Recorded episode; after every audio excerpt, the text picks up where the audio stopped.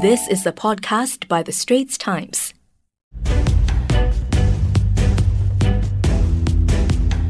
This is Asian Insider, and I'm Nirmal Ghosh. Now, on the 1st of February, Myanmar's army, the Tatmadaw, claiming widespread fraud in the November 8 election, seized power in a coup d'etat hours before the new parliament was due to sit. The Tatmadaw arrested State Counsellor Aung San Suu Kyi and President Win Myint, among others in the National League for Democracy, the NLD, along with an unknown number of civil political activists. The Tatmadaw has declared a one-year state of emergency and says that after that there will be another election. Meanwhile, they are charging Daw Aung San Suu Kyi with violating import restrictions for some walkie-talkies, reportedly. And that could be the excuse to put her back in jail. Now, the NLD won 396 out of 476 seats in the election. Myanmar has been in a hybrid form of democracy, which still left the military in a very powerful position, controlling a big bloc in parliament and key ministries. So the question is, why seize power now? Is, is this the end of Myanmar's fragile experiment with democracy? To discuss these and other questions, I have on the line today author and historian Dr. Thant Myint-U and International Crisis Group advisor on Myanmar, Richard Horsey. Good to see you both today. Good to see you, Nima. Hi, Nima. So, Thant, Thant, if I may start with you and welcome back to Asian Insider. Is this coup as much about personalities and power as about the perceived national interest? Well, a coup is definitely about power, and the military has seized power. That's, there's no question of, of that. It's to some extent about personality. Um, we know that over the past few years, the relationship between the army commander in chief and the state counsellor, Daw Aung San Suu Kyi, has not been good. It's certainly not been close. It's not been a close working relationship. So we can only assume that uh, their personalities have clashed to some extent, and, and it hasn't been um, a friendly kind of cohabitation in this government, which, as you said, involved uh, both the army and, and the National League for Democracy, headed by Aung San Suu Kyi. Um, I think both have their own sense of what the national interest is. I think for Aung San Suu Kyi, the national interest was very much about uh, moving towards a new constitution which enshrined elected civilian government uh, presiding over the armed forces or directing the armed forces. Uh, whereas the army has a very, very different sense of where its legitimacy comes from and, and what the national interest should be. And, and of course, it's very much centered on, centered on, on their long history of counterinsurgency and their feel that the army has to be the guardian of the nation. So there's that as well.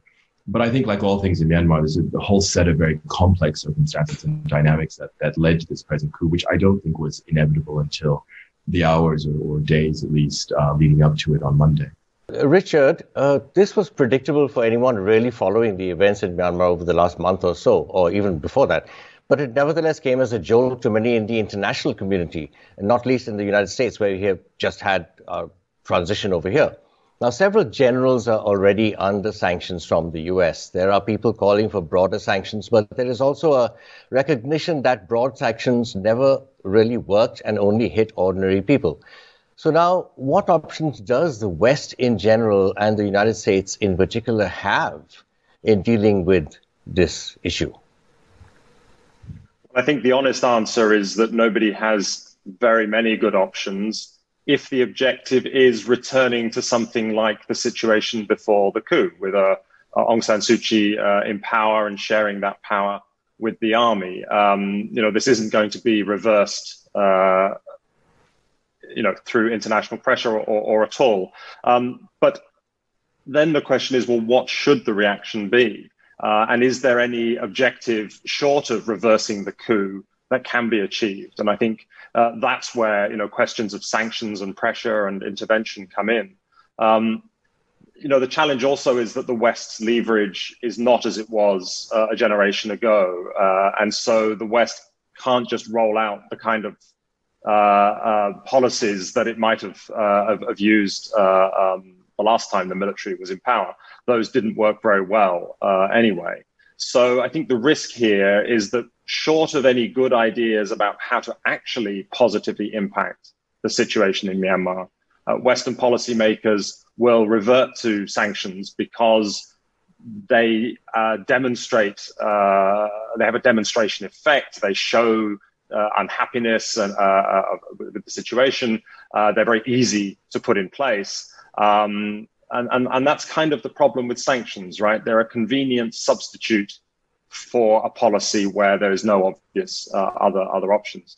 And we've been here before. What ends up happening is that you know at first it's it's a quite targeted set of sanctions, but then as the regime does things that uh, that, that, cause concern, um, as the situation deteriorates, there is then a call for stricter sanctions, and we're on a slippery slope to much more generalized uh, trade and investment sanctions that in the past had a very serious uh, impact, negative impact on the population and on the economy, and no impact at all on the leadership. And I think the risk is that we get into that dynamic again.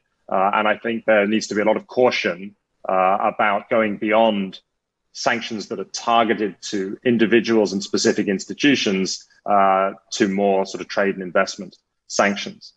But in a sense, this question uh, is also a little bit moot because, you know, the real impact of this is going to be on investors, on uh, consumers in the West who are not going to want to do business with Myanmar. And that effect will be much stronger than any sanctions, I think. Right, uh, Thant, you. I saw that you tweeted recently about this, about the international response, and you know, I think you referred, in fact, to.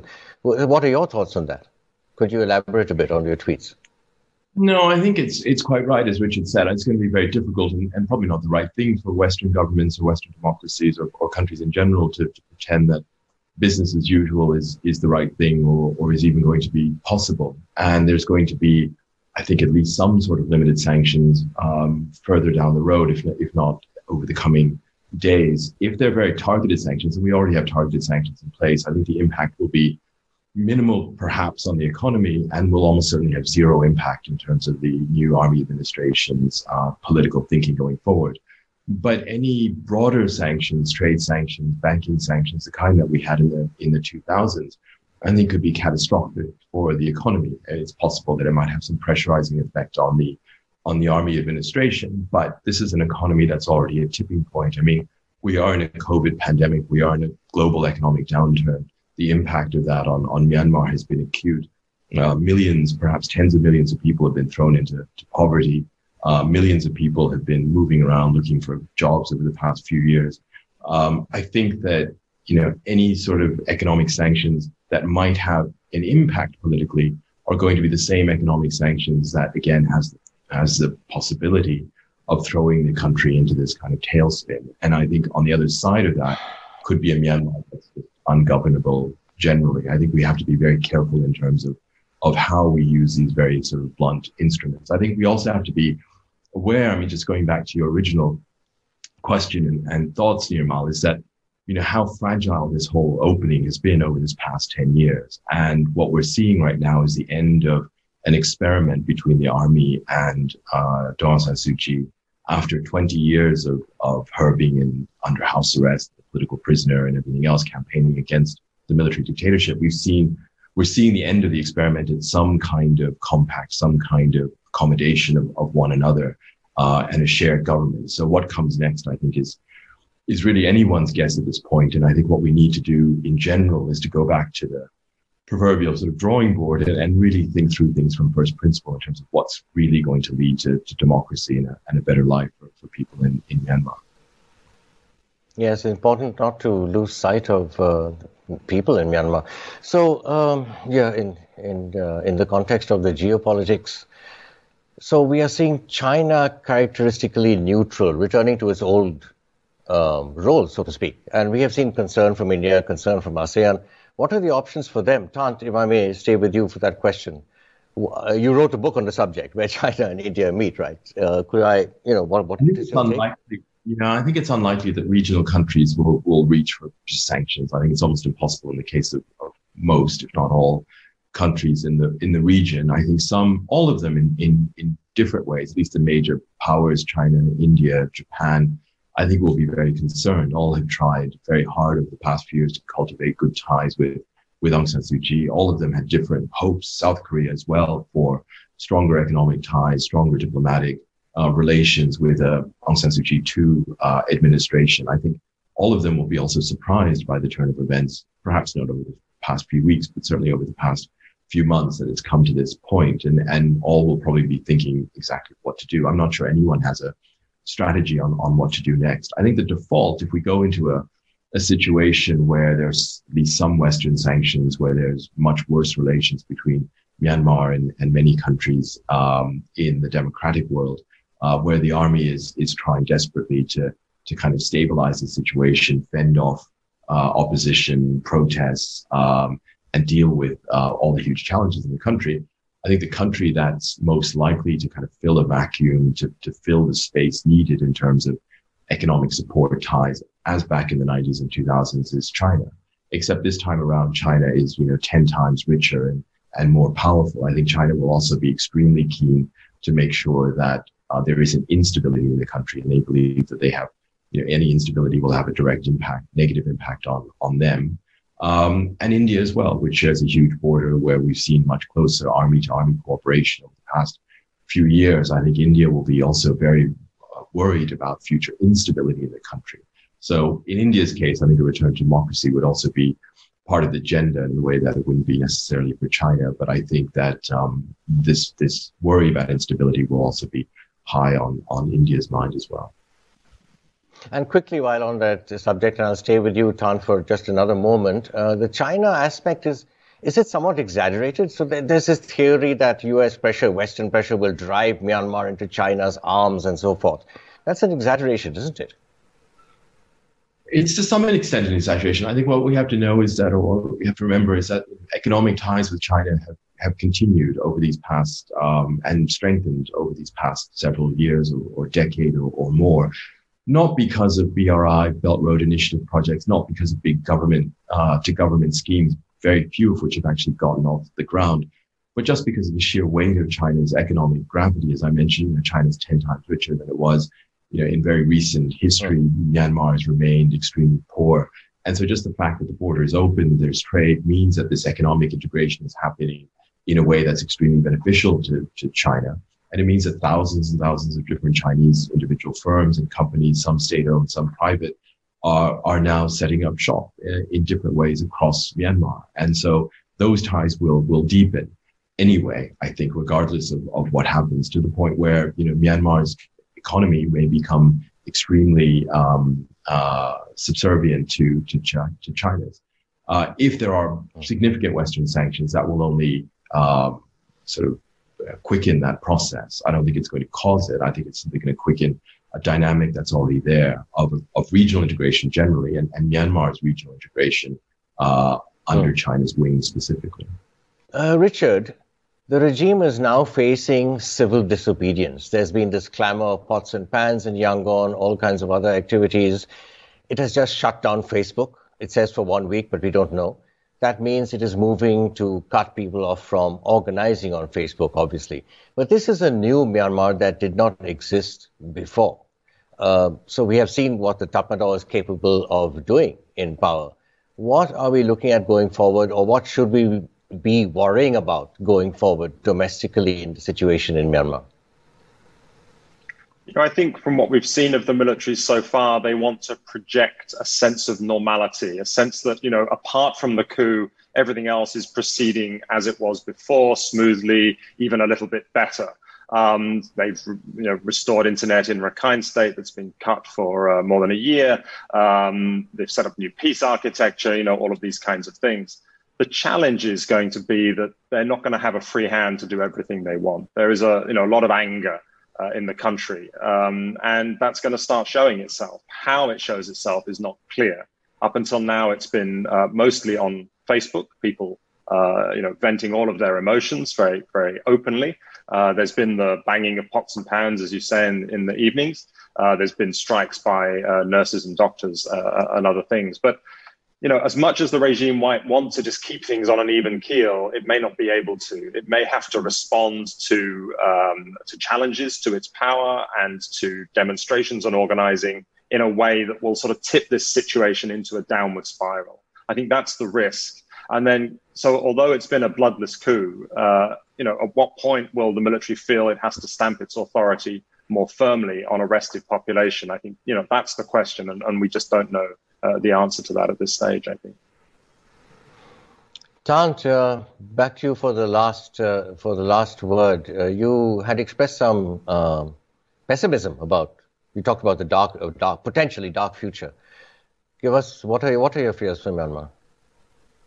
Yeah, um, I, it's it's not a good thing to, to, to be pessimistic, and I, I think especially for people in Myanmar, young people in Myanmar, it's, it's always important to hold out some hope that there can be a, a, a, better kind of turn of events in the not too distant future. But I think we have to remember that Myanmar is facing, or was facing anyway, tremendous challenges, not just the, the economy and the economic impact of, of uh, the COVID crisis that I mentioned before. But as you know, I mean, Myanmar is a country uh, that has faced multiple armed insurrections throughout its history, where we have dozens of different ethnic based armed organizations, hundreds of of militia. We have huge multi-billion dollar illicit industries.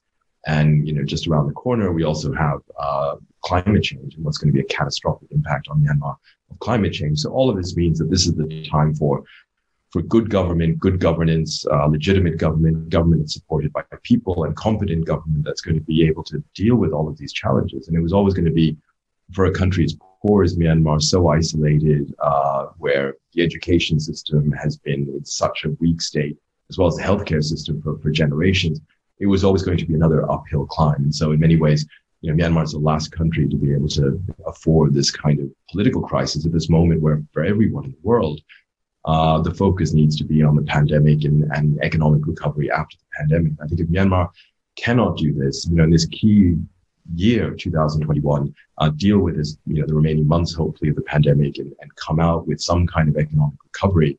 Um, it's just going to be locked in even more at the bottom of the pyramid in asia at a time when asia is, is becoming the center of the world's economy and is becoming regionally more integrated. And i think that that really spells uh, a, a bad future for for the country. If you if you layer on top of that the possibility of renewed instability armed conflict um, I think you get into a dynamic where whether it's whether it's the army, whether it's whether it's Aung San Suu Kyi, whether it's anybody else, it's, or outside powers even, it's going to be very difficult to control the situation going forward. So it's very much uh, just a last quick one. It's very much in the interest of the Tatmadaw to get this one year over with and have another election, right? Um, yes and no. I mean, I think the, the, the you know if as I said before, the, you know, the experiment of, of the army and, and Aung Suu trying to work together is over. The question is, you know, what, what comes next? And I think for, for Aung San Suu Kyi and the NLD, and for probably most people in the country, the answer would be, you know, free and fair elections, which she almost undoubtedly would win if they happened in a, in year's time. Uh, and that would be probably unacceptable to the army, which is why they, you know, part of the reason that they staged the coup uh, this week. Uh, but anything that looks like not just a rigged election, but a kind of structured election where they not only have 25% of the seats in parliament, but maneuver to make sure that either the NLD cannot participate or she cannot participate in some way.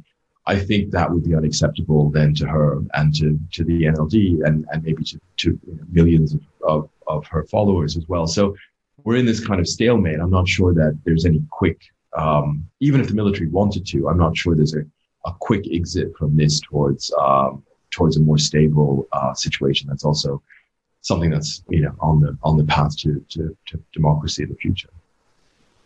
Right, Richard. Uh, if I may just end with you on you know a quick, very quick question and a very quick answer, if I may. Are you optimistic? What are the grounds for optimism?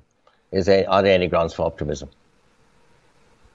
Look, it's uh, the only thing I think we can be optimistic about is that we're not in a worst case scenario. I mean, this has so far been a bloodless coup.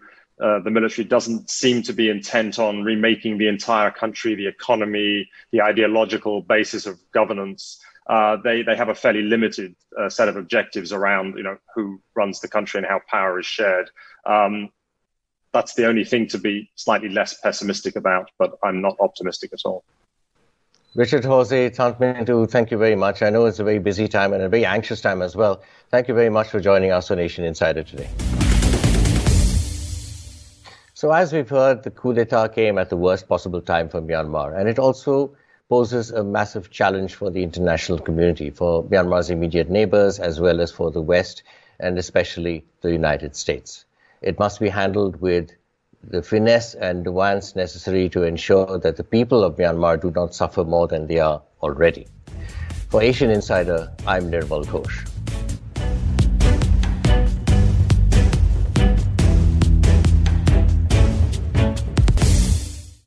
That was an SPH podcast by The Straits Times. Find us on Spotify, Apple or Google Podcasts, or streaming on Google Home. Do feedback to us at podcast at sph.com.sg. You can also check out more podcasts on various topics at The Straits Times, The Business Times, and Money FM 89.3.